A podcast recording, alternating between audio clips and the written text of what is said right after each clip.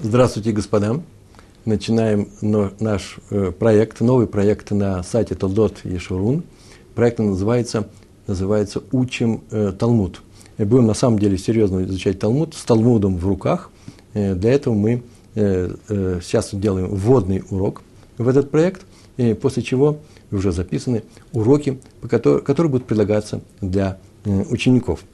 Обычно на вводном уроке для начинающих сначала рассказывается, если это проект посвящен Талмуду, изучению Талмуда, что такое Талмуд сам по себе, потом как он устроен, сначала что такое Талмуд, потом как он устроен, а затем как будут происходить наши уроки. Так вот, сейчас мы сделаем наоборот. Сначала расскажем, как будут происходить наши уроки, чтобы вы выбрали, заниматься ли Талмудом вместе с нами. А потом мы поговорим на остальные темы. От частного к общему. Давайте сразу я отмечу сейчас здесь у нас на уроке, какие у нас в нашем проекте нововведения, то, чего нет у других людей, у других учителей. Когда учитель ведет урок с экрана, а ученики сидят дома и учатся по этому уроку. Так вот, нововведением можно считать, наших уроков можно считать новый способ подачи материала. Я так думаю, это новый способ. По крайней мере, я этого не видел. На всех видео или аудиофайлах с уроками по Талмуду обычно присутствует, ну что у нас присутствует? Изображение, экран. Вот на этом экране вот моя голова, как сейчас мы видите меня, и голос учителя, если, например, все это записано только в звуковом режиме. А перед учеником лежит книга Талмуда. Так они учатся. А мы предлагаем новость, хидуш, а именно конспектную запись перевода строк Талмуда, на том уроке, в котором сейчас присутствуем, сам оригинал, то есть с переводом и сопровождение комментариев. То есть, в принципе, уже урок дан в конспекте, конспектуальным образом, и ученик это получает еще перед уроком. Скачивает этот файл, так мы планируем, и видит запись того, что говорит учитель. Понятно, что учитель говорит или меньше, или больше, по-разному. Все это происходит, но конспектом он уже владеет, этот ученик, и может уже ориентироваться в Талмуде, он уже видит, что зачем идет. И самое главное, что у него есть материал для повторения, для закрепления, усвоения материала. Это самое главное. То, что, мне кажется, без чего вообще нельзя делать никакие уроки ни в аудио, ни в видеорежиме. Во время урока можно, конечно, держать перед собой страницу оригинального Талмуда. Это самое лучшее, самое хорошее. И мы тоже планируем вам давать эти файлы. Их можно будет скачать с страницей оригинально, прямо с книги, с Талмудом, с выделенными строками того, что сейчас будет изучаться, выделенные цветом. И можно в то же время смотреть не на оригинальный Талмуд, а можно смотреть заодно и в наш листочек. В принципе, не совсем тот, но в принципе почти тот самый листочек, который держит учитель. То есть я буду держать в руках у себя во время урока. Я туда подглядываю, это конспект также и мой. Я что-то дополняю. Иногда я повторяю несколько раз. Там иногда написано более упорядочено. По крайней мере, ошибки исправлены. Бывает, и оговорился, есть некоторая ошибка. В листочках этих ошибок я стараюсь уже приводить меньше. И можно держать перед собой эти листочки и слушать меня. По одним этим листочкам учиться сложно. Почему? Потому что нужно каким-то образом показать главное, выделить главные места, а самое главное, еще нужно уметь произнести этот текст, потому что поскольку он дается без огласовок, оригинальный текст Талмуда, об этом я сейчас поговорю чуть ниже. Еще иногда во время урока так планируется, я что-то пишу на доске. В таких случаях это не на всех уроках будет. Сзади меня будет располагаться доска, я буду писать лордом, фломастером, буду писать некоторые положения для закрепления. По-моему, я, по крайней мере, не планирую и еще не делаю такие же диаграммы в этих листочках. В листочках будет все это присутствовать в виде табличек. Они проще читаются и рассматриваются. Здесь мне нравится выводить более такие структурные деревья, структурные, в которых видно, как мысль, что зачем идет, в каком порядке. Это первое заявление. Вторая еще вещь. Вообще-то ученику, повторяю, дано на выбор Просто выбрать, он будет учиться по оригинальному Талмуду, вот передам этот текст оригинального Талмуда, или по тем листочкам, которые мы будем сопровождать наши уроки. Как правило, во всем мире в последние века уж точно при учебе используют книги со страницами, прям такая страница, как вот и сейчас передо мной, которые в основном имеют вид одного из первых изданий типографии Бомберга в Венеции. Это начало XVI века. То есть все последующие издания, большинство последующих изданий, а сейчас только такие приводятся, сохраняют ту же самую структуру. То есть каждый трактат Талмуда разбит на определенные листы. Внутри, может, размещение быть разное, но первое слово текста и последнее слово на всех этих листах одинаковые. И тот же самый Раш, и те же самые комментарии на этой странице. Так или иначе, поэтому во всех ссылках на Талмуд всегда приводятся только следующие вещи. Название трактата, потом написано лист, а потом страница. Страница бывает или первая, или вторая, алиф или бейс.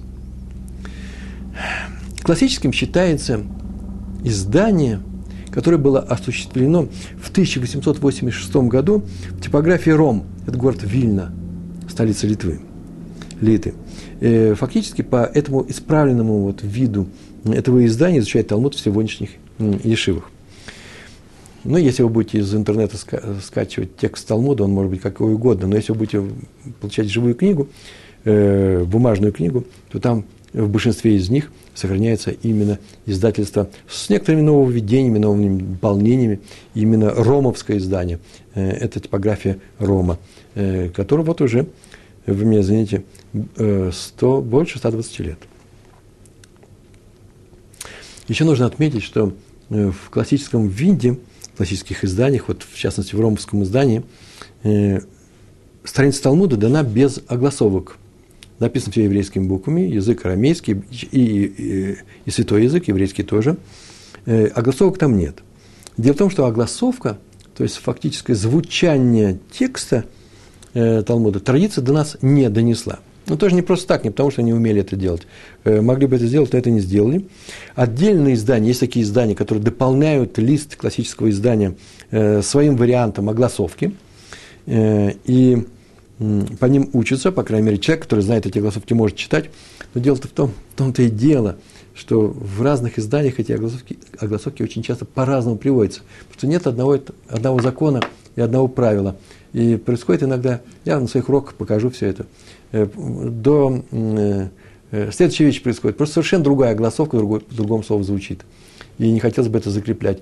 Поэтому, когда мы справлялись, как нам делать в нашем проекте, огласовывать этот текст или не огласовывать, сказали, ну ведь вы же все равно же будете произносить текст с экрана или вживую, то ученик смотрит на свой текст, и он может взять и расставить значки сами. Так или иначе, я буду произносить текст, стараться медленно, слово за словом, объяснять значение и перевод этих слов, потом буду комментировать, рассказывать структуру и данной страницы Талмуда или Гемары, сейчас мы скажем, какая между ними разница, и я это буду говорить так, как меня научили в тех ешивах, где я учился.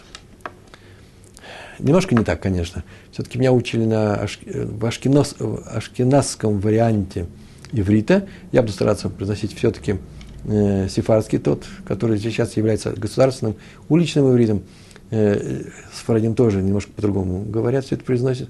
Но некоторые слова все-таки придется мне произносить так, как, иначе никак не произносится, а именно с ашкеназским выговором. Я об этом буду еще говорить. Так или иначе, вариантов огласовок очень много. Надо знать, что три вещи даны нам не даны нам в законченном виде, даны нам в незаконченном виде. А именно, произношение арамейских фраз и слов. Нет этого, традиция не донесла, и сделала это специально. Иногда слово написано, а значение слова мы не знаем. И Раши его объясняет одним способом, а Тосафот или другие комментарии другим способом. И получается, что вся наша сугья или весь наш отрывок Гемары занимается разными вещами. Потом все это будет сведено к одному. Но это очень важно, что и это дано, и это дано у нас в традиции, которую мы получили от наших учителей. Итак, три вещи не даны в законченном виде, а именно произношение арамейских фраз и слов, Перевод многих терминов, то, что я сейчас сказал об этом. Иногда переводы многовариантные. И главное, комментарий на Талмуд. Поэтому будем учиться во всех этих трех направлениях, во всех трех этих плоскостях. Итак, наш перевод и комментарий, который мы предлагаем нашим ученикам, нужен главным образом для повторения. Поэтому делаем следующим образом. Я прошу обратить ваше внимание, вот, что именно так мы делаем наши уроки с такой целью. Ученик смотрит или слушает наш урок. Потом после урока, ну, главное, чтобы не отодвигать в далекий ящик не убирать, а чтобы, когда он еще помнит этот урок, он еще раз прочитывает весь текст урока, именно урока. На комментарии можно смотреть, не обязательно запоминать все это, просто понимать, о чем разговор. Но на иврите нужно все это зачитывать. И если вы хотите быстро усвоить материал, то можно сделать так.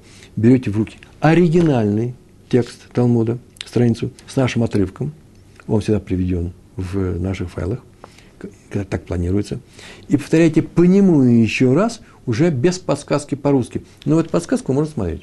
Вот это самый эффективный, опробованный способ обучения Талмуда. Ну, после завершения какой-то одной большой темы планируется такой обзорный урок, обозрение, я его называю экстракт Гемары с сжатым текстом, где все снова повторяется. Это я говорю про наши уроки. Один урок, 1 из 10, может быть, так планируется, будет посвящен повторению всей темы, которая была учился до этого. То есть планируется вполне серьезная работа. А несерьезно Талмуд учить нельзя. Он требует от нас многих умений. Первое умение, особенно в нашей ситуации, когда здесь нет живого урока в одном зале, в одном классе, за одним столом, умение не отвлекаться на уроки. Это понятно, можно остановить запись и повторить ее, но это дергание ничего хорошего не приведет. Нужно уметь дисциплинированно идти вместе с учителем, держать свою мысль концентрированной, не отвлекаться на бытовые проблемы, которые там у вас происходят, поэтому лучше учиться не на работе, следить за учителем. То есть я вам предлагаю судить за мной, это еще не значит, что я большой учитель. Для этого тоже попытка только преподавания такого рода через в виде записи. И главное, что мы должны научиться понять, научиться понимать, видеть и видеть логические схемы и правила вывода, которые здесь есть. Это очень важно. Не просто понимать, что здесь написано в этой строчке, что написано в этой строчке, а главное, почему эти строчки идут одна за другой, что нам хочет Талмуд преподать, и какой он делает вывод, на основании чего он делает вывод. А уже потом мы решим, что с этим выводом делать нам. Главное, повторяю, знать, что ничего запредельного, сверхъестественного здесь нету, хотя мало кто может похвалиться среди русскоязычных евреев, которые не ходят постоянно учиться куда-нибудь, а вот просто так вот таким образом при помощи видеоуроков может похвалиться тем, что он изучает Талмуд. Но это можно сделать. Скайпами люди учатся, еще какими разными способами. Сейчас у нас новый проект именно в виде видеофайлов. Главное – желание учиться. Нужно иметь известную силу воли, известного уровня и серьезность намерений. Я бы еще добавился обязательно молиться. Надо молиться Всевышнему, чтобы помогал нам учиться. А мы будем стремиться, чтобы эта молитва легла на наше стремление. Ештадлут – наше стремление выучить Талмуд, учиться Талмуду. Главное, повторяю, дисциплинированность. Устанавливаем каждый для себя свою скорость продвижения от урока к уроку. Например, можно наши уроки учить, ну, 1 раз в неделю все-таки мало, 2 раза, лучше всего 3. Каждый день, но если у вас столько времени, просто замечательно. Это мы за вами не успеем учиться. Главное, что какую программу, какой режим, какой график выбрал ученик, этого надо придерживаться. С самого начала вам советую больше. У нас не будет уроков с советами о том, как изучает Талмуд, в частности, как и нужно изучать проходить наши уроки. И главное придерживаться того графика, который человек сам себе наметил, и не отступать от него. Это самое главное правило для дисциплины. Никакие оправдания потом не принимаются. Незанятость работой, не отвлекающие моменты, никакие семейные дела, которые во время этого урока прошли, никакие причины. У каждого человека есть свой ецер ара, плохое начало. И оно, вот это ецер, это плохое начало, всегда потом найдет оправдание любого уклонения от урока, любого опоздания, любого перерыва в учебе или отказа от учебы вообще. Я вас предупредил. потому что на эту тему говорить не буду. Но если вы беретесь учиться, то нельзя учебу прерывать. И хотя, конечно, кому-то могут не понравиться уроки с экрана, всякое бывает, тогда нужно ему искать какую-то группу с реальными уроками в присутствии учителя, или просто найти себе напарника, это называется хаврута, и учить знающего человека, который может его научить, и учиться вместе с ним индивидуально. В конечном счете, наши уроки для того и созданы, для того, чтобы подвинуть вас на подвиг поиска реального изучения Талмуда с нормальными учителями. Начинают с видеоуроков, а это наша цель, а потом переходит к традиционному способу обучения иврита. Лист Талмуда устроен таким образом. Я надеюсь, уже, я еще сейчас этого не знаю, лист сделан, он будет вывешен у нас, и вы открываете лист Талмуда, и там мы цветом сделали, выделили основные элементы того, что на этом листе происходит. То есть у вас есть картинка этого Талмуда. У меня тоже она передо мной, по крайней мере, вот еще в том видео, как мы это сделали с людьми, которые помогают делать нам этот, здесь на сайте помогают делать нам эти уроки. Сам текст Талмуда всегда помещен посреди листа, посреди страницы. Он имеет вид такой колонки. Это или прямо посреди, ни к корешку, ни к краю, посреди листа. Бывает, иногда он такой двухфигурный. Бывает, узкая часть его располагается выше, а более широкая – ниже. Так сделали в типографии Ром. Вот как раз это и сделали. Это было ноу-хау их. Сама в середине это называется Талмуд. Талмуд – это такая линейная запись, как и все, что записано буквами, да, линейная запись, это не что иное, как Мишна и комментарий. Мишна идет, выделяется Мишна, написал Матнитин, мы над тем поговорим еще, сообщается Мишна, сейчас я расскажу, что такое Мишна, а потом идет комментарий на Мишну. Комментарий на Мишну называется Гемара. Тут слово есть Гемара. Запомните, Гемара – это комментарий на Мишну. Она составлялась в вавилонских академиях, еще в Эрец-Исраэль. Об этом чуть я сейчас ниже буду говорить. Главное, что очень часто Талмуд и Гемара – это одно и то же.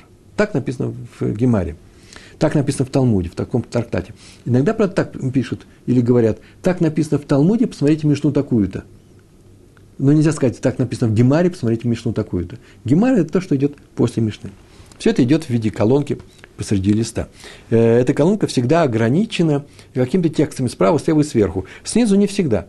Бывает, что и снизу, очень часто снизу, но это не обязательно. А справа, слева, и сверху и слева обязательно. Причем, заметьте, окружение такое, что сверху и справа всегда 4 строчки. Всегда, не бывает другого. Рядом, да, на самом верху, большими буквами, на иврите написано название главы. Передо мной, например, написано название «Гасухер Эдга Уманим». Я просто открыл, это мы будем изучать. Называется «Человек, нанявший работников, мастеров». Потом название главы, потом написано Перекшиши, номер главы данного трактата, а потом сам трактат, Бава Меция написано. И еще на левом листе, на левой странице слева, а на правой справа написано, обычно пишут это еврейскими буквами, двузначными или трехзначными, номер страниц, номер листа, и там стоит точка или две точки. У листа есть две страницы, точка – это первая страница, а две точки – это вторая страница. Рядом с колонкой Гемары, или Талмуда, как вам угодно, рядом с колонкой Гемары, ближе к корешку, там, где корешок, приведен комментарий Раши. Без Раши мы вообще не учимся. И книги Танаха, и Талмуд. А с внешней стороны, не с внутренней, это внутреннего корешка, а с другой стороны идет комментарий, который называется Тосафот. Он составлен мудрецами, жившими в Западной Европе примерно с 12 по 14 век, то есть 3 века подряд. Так называется Тосафот, дополнение. Многие из этих Тосафот, из этих мудрецов были прямыми потомками Раши. В частности, вот я выписал Рабейну Там и Рашбам. Рабейну Там, все знают о тфилин по Рабейну Там, это о нем говорится. Они были родными внуками Раши, родные братья, Раби Яков бен Мейр, Рабейну Там, Раби Шмуэль бен Мейр, Рашбам. Тосафот обычно дополняют комментарии Раши. Иногда вступают с ним в некоторый конфликт, спорят с ним, очень часто занимаются тем, что они приводят в соответствие того места, которое сейчас изучаем, с другим местом похожим, а иногда очень даже не похожим, с другим местом в этом трактате или даже в другом трактате. И говорят, смотрите, вот мы говорим об одном и том же, разными словами, вещи противоположны, и они из этого противостояния двух противоречия выводят законы и правила. Тосафот и Раша приводится всегда, Тосафот начали приводиться с издательства типографии Ром. На полях рядом с Тосафот расположено замечание, составленное обычно. Вот у меня здесь их нету, но в большинстве книг составлено Рабейну Ханан-ниэль, XI веке, Тунис. Очень много первые комментаторы, кстати, между прочим, были сфарадим. Они жили не в Европе, они жили в Тунисе и в Марокко. Это крупнейшие комментаторы, это крупнейшие мудрецы. Кроме того, на этой же странице Талмуда обычно, это, как правило, вся приводится сверху, на внешних полях приводится сноски, те места в Танахе, которые цитируются, на основе которых приведено что? Закон в кодексе законов, например, Рамбам. У Рамбама Шульхан Арух то же самое.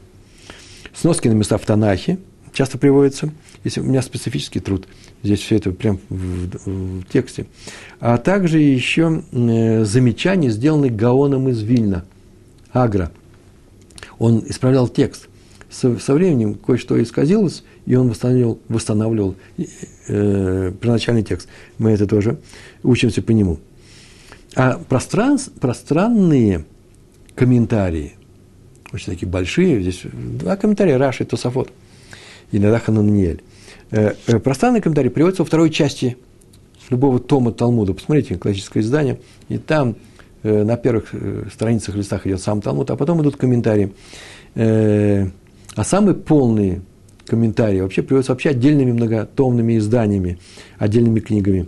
И таких важных комментариев десятки, они важные и необходимые, без них никто не учит. Тот, кто учит серьезно и учит всю жизнь, все они изучаются в ешивах и колледжах. Мы с вами будем изучать, следующим образом, с вами будем изучать Талмуд. Пшат называется, сам текст Гемары.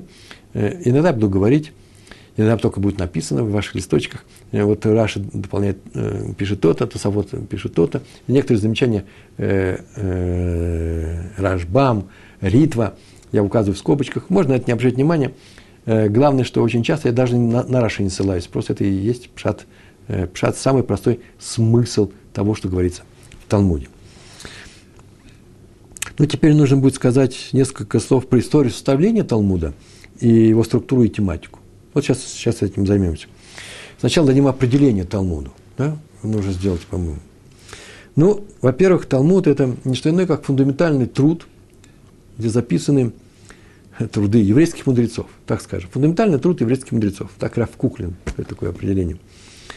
И он является канонической записью устной Торы. Тора есть письменная, есть устная. Часть Торы, которая была дана еврейскому народу в устной форме и передавалась из поколения в поколение. Это называется устная Тора.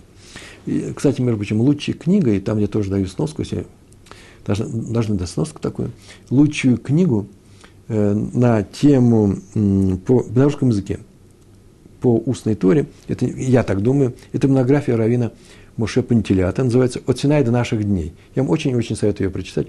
Она написана, ой, чуть не сказал, написана хорошим языком, потому что это моя редактура литературная. Но вы просто почитайте ее. В ней говорится не только о Талмуде, но приводится вся цепочка передачи устной Торы, ее развития от Моше Рабейну до нашего времени. Очень советую. Ну, возвращаемся к Талмуду. Кроме комментария Мишны, в Талмуд еще, кроме комментария, не все является комментарием. Он идет как комментарий на Мишну, но здесь еще включены отдельные высказывания, целые диалоги, которые вели еврейские мудрецы, жившие в период второго храма и несколько столетий после его разрушения. Существует, на самом деле, два Талмуда – Вавилонский и Иерусалимский. Мы изучаем Вавилонский Талмуд. Сейчас чуть ниже я скажу, какая между ними разница. А слово «Талмуд» означает «изучение». Учеба. Это на иврите. Слово «лумет» – учится. Часто Талмудом, как мы говорили, называется, про Талмуд мы говорим слово «гемара». Это тоже изучение, но уже на арамейском языке. Гемара. Гумер – это учит. Видите, заканчивает, на арамейском языке учит. Или шас еще часто говорят. Шас – это не что иное, как аббревиатура трех слов, а именно шиша, седре, мишна. 6 разделов мишны. Потому что структура мишны повторяет структуру Талмуда, повторяет структуру мишны, поскольку это комментарий на мишну. Так или иначе, в основе всего лежит мишна. Это и есть устный закон наш. Мишну можно назвать кратким конспектом устной Торы, который получил Моше Рабейну на горе Синай. И в мишне кратко изложены слова мудрецов еврейских, начиная, так называемых мужей Великого Собрания, и заканчивая современниками великого раввина, великого мудреца Раби Иуда Анаси, во времена которого вся мишна и была записана, очень подробно была записана, очень кратко она была записана, но она была записана со всеми исправлениями, со всеми, очень строго она была записана. Каждое слово лежит на месте. На самом деле, вот, еще можно эту важную вещь сказать, о том, что как мы много учим из самого текста Торы, из того, что там написано, что там не написано. Каждое слово необычайно стоит на своем месте. То же самое можно сказать о Мишне. Так ее записывали мудрецы. Мишна уже – это запись, сделанная людьми. Она не пришла к нам с неба. Но они сделали так, что любая недомолвка или любое лишнее слово в Мишне приводит нас к целому каскаду законов. И это очень важно, именно уметь изучать структуру языка Мишны. И то же самое можно сказать про текст Раши. Вот Раши так писал. Посмотрите, Тору мы получили на Синае там нет ни одного, ничего лишнего. Мишну мы записали сами, это наши мудрецы. И Раши, это один человек, записал свой комментарий таким образом, что из его текста, что он написал, что он не написал, мы видим очень много и получаем очень много. Так или иначе, по закону устную Тору, по первоначальному закону, нельзя было записывать. Ее учили и передавали устно. От учителя к ученику, от поколения к поколению. Но однажды дело в том, что возникла опасность потери закона. Он мог быть, не дай Бог, быть утрачен. Это произошло при гонениях на наших мудрецов в эпоху разрушения храма и последующие за этим периоды восстаний, изгнание евреев из Эрец-Исраэль и так далее. В рассеянии нам были нужны записи законов устной Торы. Они были составлены еще учениками Раби Иуды Анаси. Вот это и было сделано. Его часто очень называют Раби Иуда Анаси Раби. Просто Раби, наш учитель. Собственно говоря, какие-то записи были всегда. Нельзя было записывать и передавать это в виде записей, но для себя люди конспектуально могли записывать это всегда. Нельзя отказать народу, который является образованным, не записывать нужные положения для своего собственного изучения. И делали их для уроков, для повторения обязательно. И ученики Раби как раз и собрали весь записанный этот материал. И устные свидетельства они записали, и весь записанный уже материал. Свели его к одному, привели к одному виду, сделали своего рода канонизацию. Так получили Мишну. Не все устные предания и не все высказывания, которые дошли до поколения Раби, вошли в канон Мишны. Те устные предания, которые туда не вошли, получили название внешними законами. И их начали называть барайтот. Барайта в единственном числе происходит от Мишна, а есть Барайта. Барайта – это не что иное, как запись той же самой устной Торы, которая не вошла в Мишну, а слово «бар», арамейское слово «бар», которое означает «внешний», то, что снаружи, слово «снаружи». Существует Барайта, которая записана как дополнение к Мишне, не просто сами по себе, а как разъяснение к Мишне. Они получили название «Тосефта». «Тосефта» – это значит, арамейское слово, «дополнение», наше «мосифим», корень наш, еврейский. И поскольку, повторяю, Талмуд является ничем иным, как комментарием на Мишну, то вся структура Мишны автоматически перешла на структуру Талмуда. А в частности, а именно, Мишна состоит, вся запись Мишны. Мишна – это и высказывание отдельное, целый один или несколько законов, которые так называется Мишна, такая-то, номер такой-то, с такой-то главы. И в то же время Мишна – это вся вся запись всех этих законов. То же самое мы так говорим про Тору. Тора – это и Хумаш, и в то же время Тора – это все, что мы изучаем с вами, то, что мы получили от Всевышнего, и то, что нам дали наши мудрецы. И то же самое здесь. Мишна – это и отдельный закон, и весь свод, свод этих законов. Мишнайот. Называется Мишной. Так вот, она состоит из 6 основных разделов. Раздел, на самом деле, это русское слово, называется седер. Седер – это порядок. То есть упорядоченная внутренняя структура и внешняя. Поэтому называется первый седер, второй седер, третий седер. 6 основных разделов, и их всего 6, поэтому получилось название Шиша, Сидрей, Мишна. 6 разделов Мишны или Шас. Шас – это то, что часто говорят, вот человек выучил весь Шас уже несколько раз. Пошел Шас, мы проходим Шас. Такое выражение. Всего этих разделов 6. Я сейчас их возьму и перечислю. Все, что я вам сейчас рассказываю, это можно прочесть в книгах. Поэтому очень быстро бегал. Самое главное, я хотел сказать, как мы с вами будем учиться. Раздел первый – Зраим, зерна. В основном, кроме первого самого трактата, который входит в этот раздел, здесь даны законы, регулирующие сельское хозяйство и так далее, связаны с заповедями, конечно. А первый трактат, всем известен, называется трактат Брахот, Брохос. Он занимается благословениями и молитвами. Второй раздел – Моэд. Моэд – это время. Содержит закон субботы и праздников. И там известный трактат, туда вошли Шаббат, о законах субботы. И Рувинь, тоже о законах субботы. Пространственные законы субботы. Куда можно входить, куда нельзя. Там же есть законы Рош ха-Шана с праздниками. Отдельно по праздникам это Рош ха-Шана, про Новый год. По праздникам трактат, который называется «Бойца». О законах праздников. Ужасно интересный трактат. Раздел Нашим, третий раздел. Седер Нашим. Нашим – это женщины. В основном содержит он законы, регулирующие различные аспекты супружества, семейной жизни. Ктубот, составление ктубы, составление гетов и прочие вещи. Раздел Назикин. Незик – это ущерб. Назикин – это ущербы. Занимается в основном имущественным правом. И все, что связано с имущественными нарушениями и прочими вещами, отношения между работником и хозяину и так далее.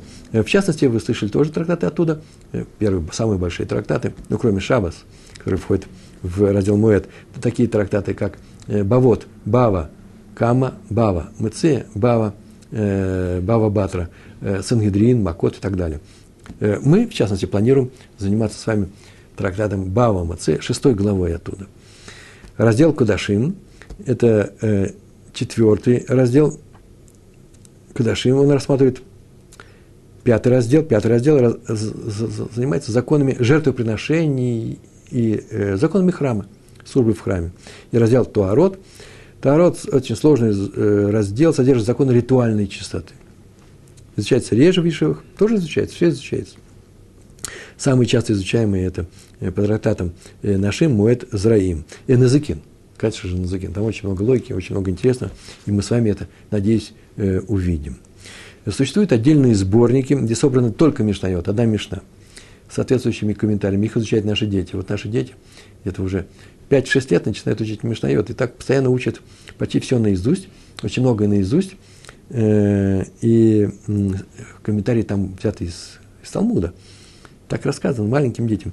И с 5-6 лет, как я говорю, и примерно лет до 11-12. Тогда начинают в серьезных хедерах, Талмуд Тора, изучать, наши дети начинают изучать, это еще не ешива, изучать Талмуд.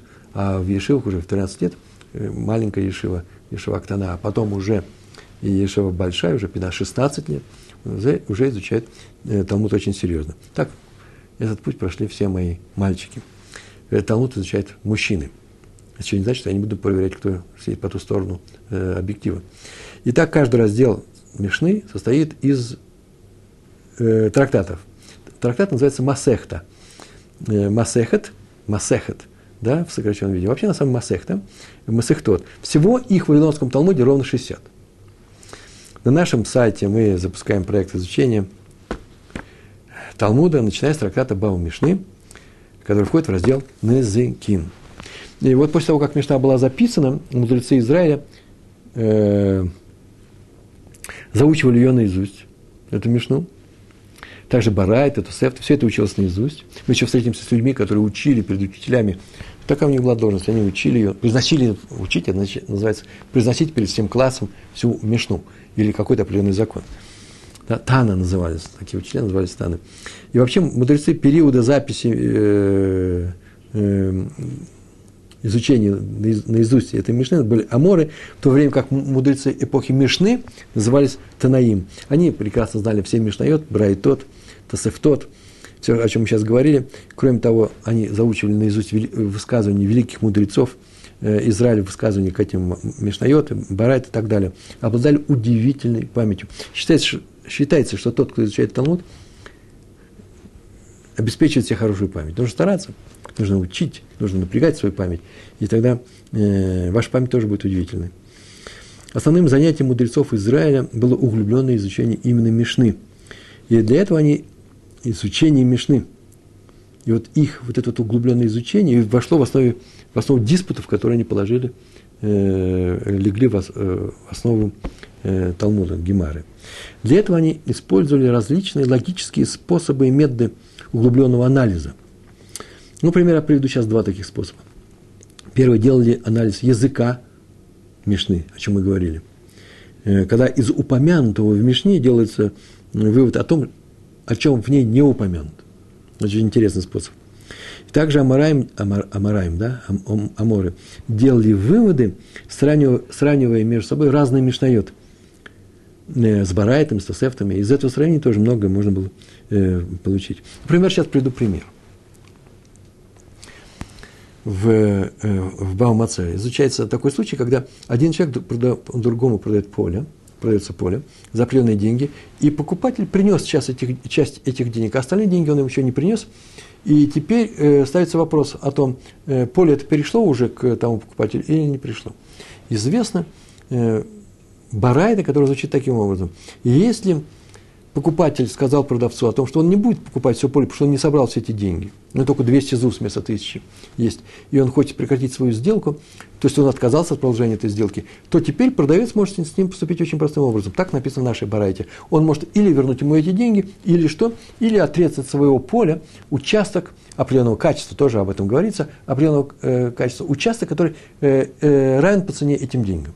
И если передумает продавец этого поля, скажет, видишь ли, ты не платишь мне деньги, все, мне поле нужно срочно продать, поэтому я прекращаю с тобой эту сделку, то теперь выбор стоит у кого? У покупателя. Он может потребовать свои деньги или потребовать участок поля, соответствующий этим деньгам. Все, барайта на этом заканчивается и пишется дальше.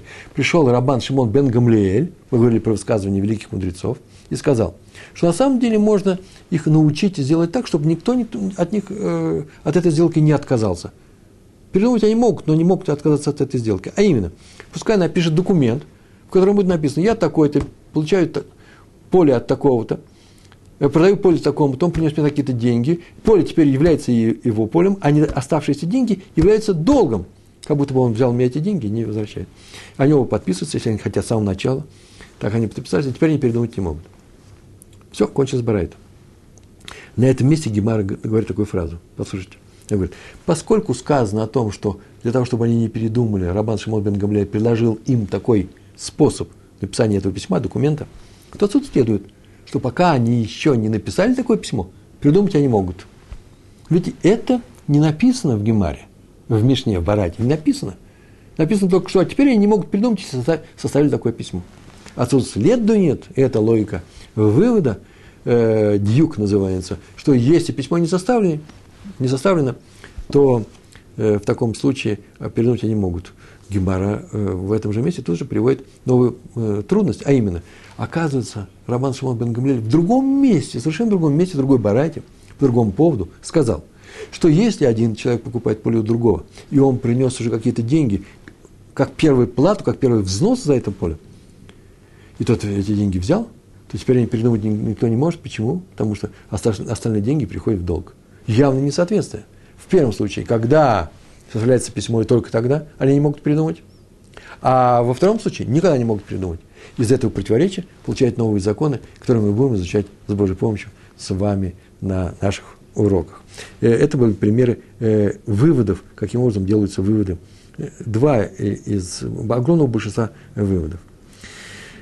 Обсуждение тем Талмуда было вообще коллективным, всегда было коллективное, и происходило всегда в Бейт-Мидраш. Бейт-Мидраш – в доме учения. Ну, кроме того, Амараем еще изучали высказывания Танаим, великих мудрецов предшествующей эпохи. И во многих случаях именно мы видим, что Амараем занимается тем, что выясняет такой вопрос, как понимать ту или другую мишну. Вот что мишна нам хочет сказать. И подчас это бывают очень-очень разные интерпретации. Ну, основные центры изучения мишны в то время находились в Эрец-Исраэль и в Вавилонии. И между этими двумя центрами еврейской учености всегда поддерживалась постоянная связь, всегда это было. И мудрецы ездили из Вавилонии в Эрец-Исраэль учиться, и оттуда ездили в Вавилонию, и привозили с собой свои традиции. Вавилонские традиции и израильские традиции были немножко разные, толкования, и от этого возникали некоторые интеллектуальные конфликты, ни больше, ни меньше. Все это тоже, откуда я это все знаю, из Талмуда. И вот по мере накопления данных, собранных при обсуждении Мишны, Барайта и Тосефты, образовался этот огромный материал. Потом начались сложности нашей истории, начались бедствия, мы об этом говорили, и возникли опасения, что обширные комментарии на Мишну, достигнутый таким гигантским трудом, будет забыт, не дай Бог. И поэтому признанные мудрецы поколения приняли решение записать все это колоссальное, многотомное произведение.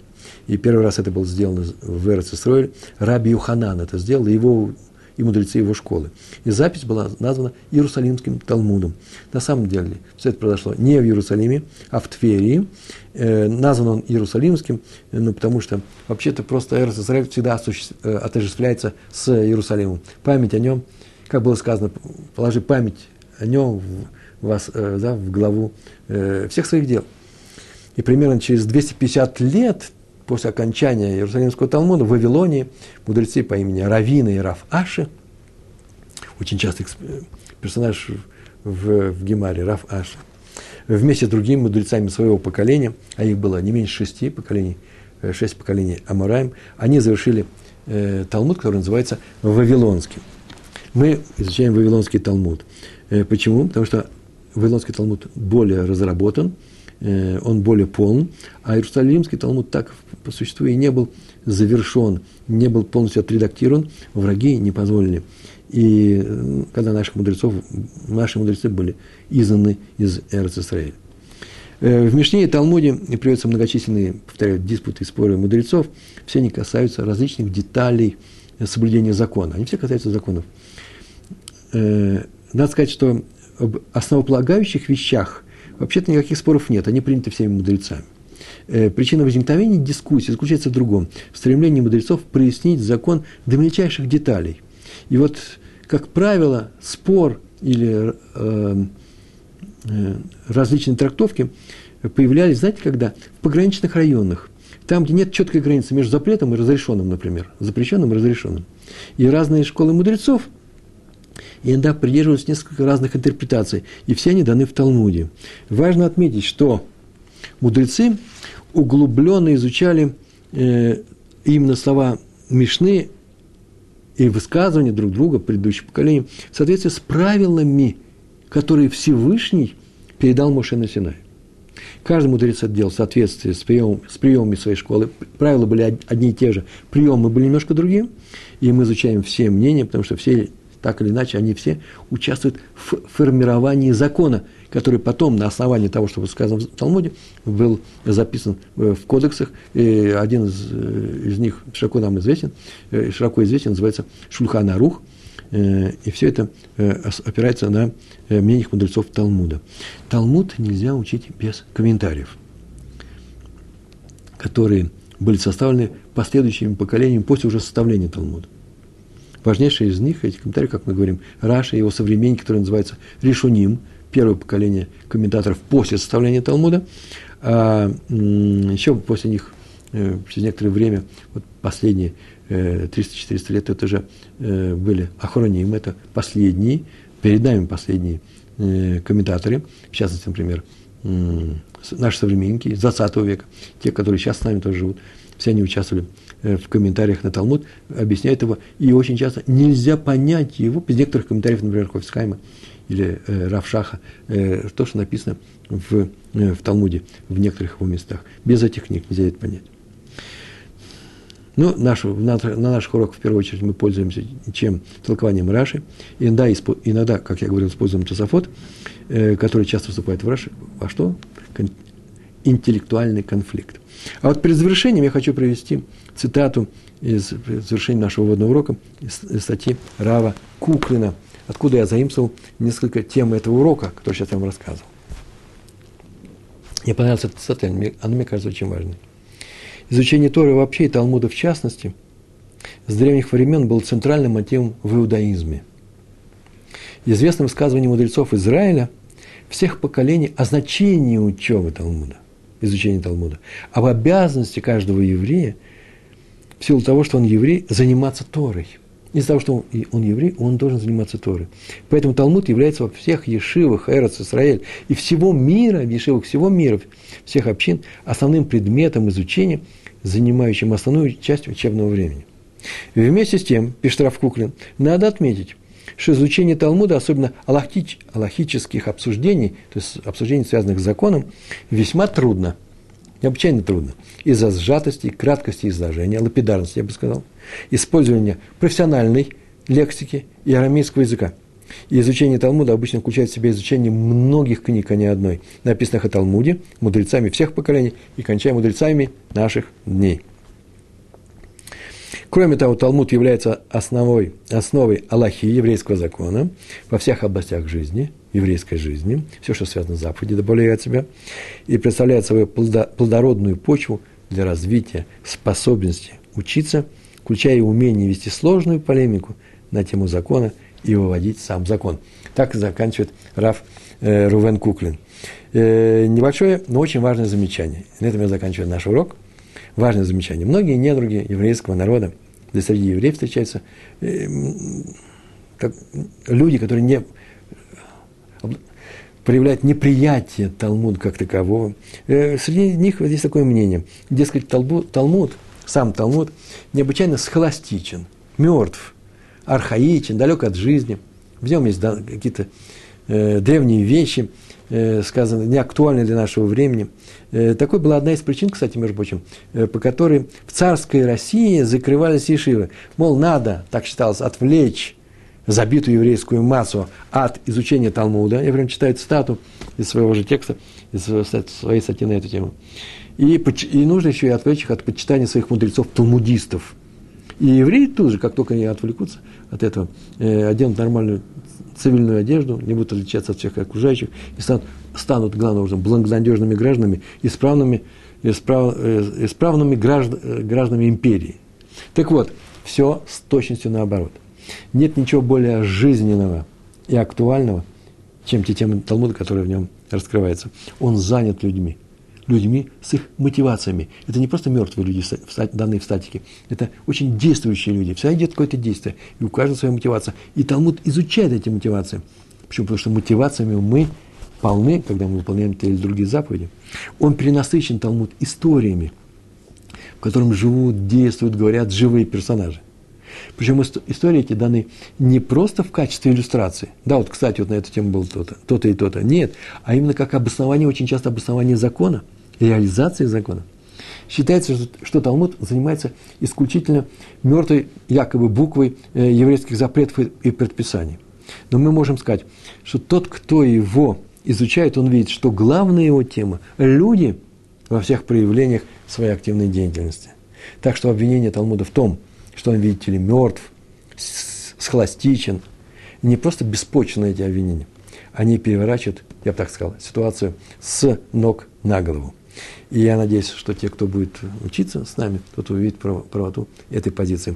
Ну, а в самом конце я хочу привести прекрасную, на мой взгляд, цитату из книги Рава Пантелята. Несколько слов. «Судьбы еврея и Талмуда неотделимы. Как еврей прошел сквозь страшные испытания, и никто не сумел его уничтожить, так и Талмуд оказался неуничтожимым. Сегодня, как и 1500 лет назад, сразу после его завершения Талмуда, звучат на устах нашего народа имена великих мудрецов прошлого, Раби Акивы и Раби Мейра, Раби Йоханана и Решлакиша, Абаи и Равы. В самых разных уголках планеты их споры влекут к себе десятки тысяч еврейских умов и сердец. Удивительная книга, неповторимая и вечная. Мы вам предлагаем учиться с нами, набраться терпения, умения, молиться, чтобы Всевышний помог. И главное, хотеть набраться желания войти в этот прекрасный мир Талмуда и реализовать просто свои еврейские мозги. Большое вам спасибо за то, что вы были со мной на этом уроке. Большое спасибо, всего хорошего. Шалом, шалом.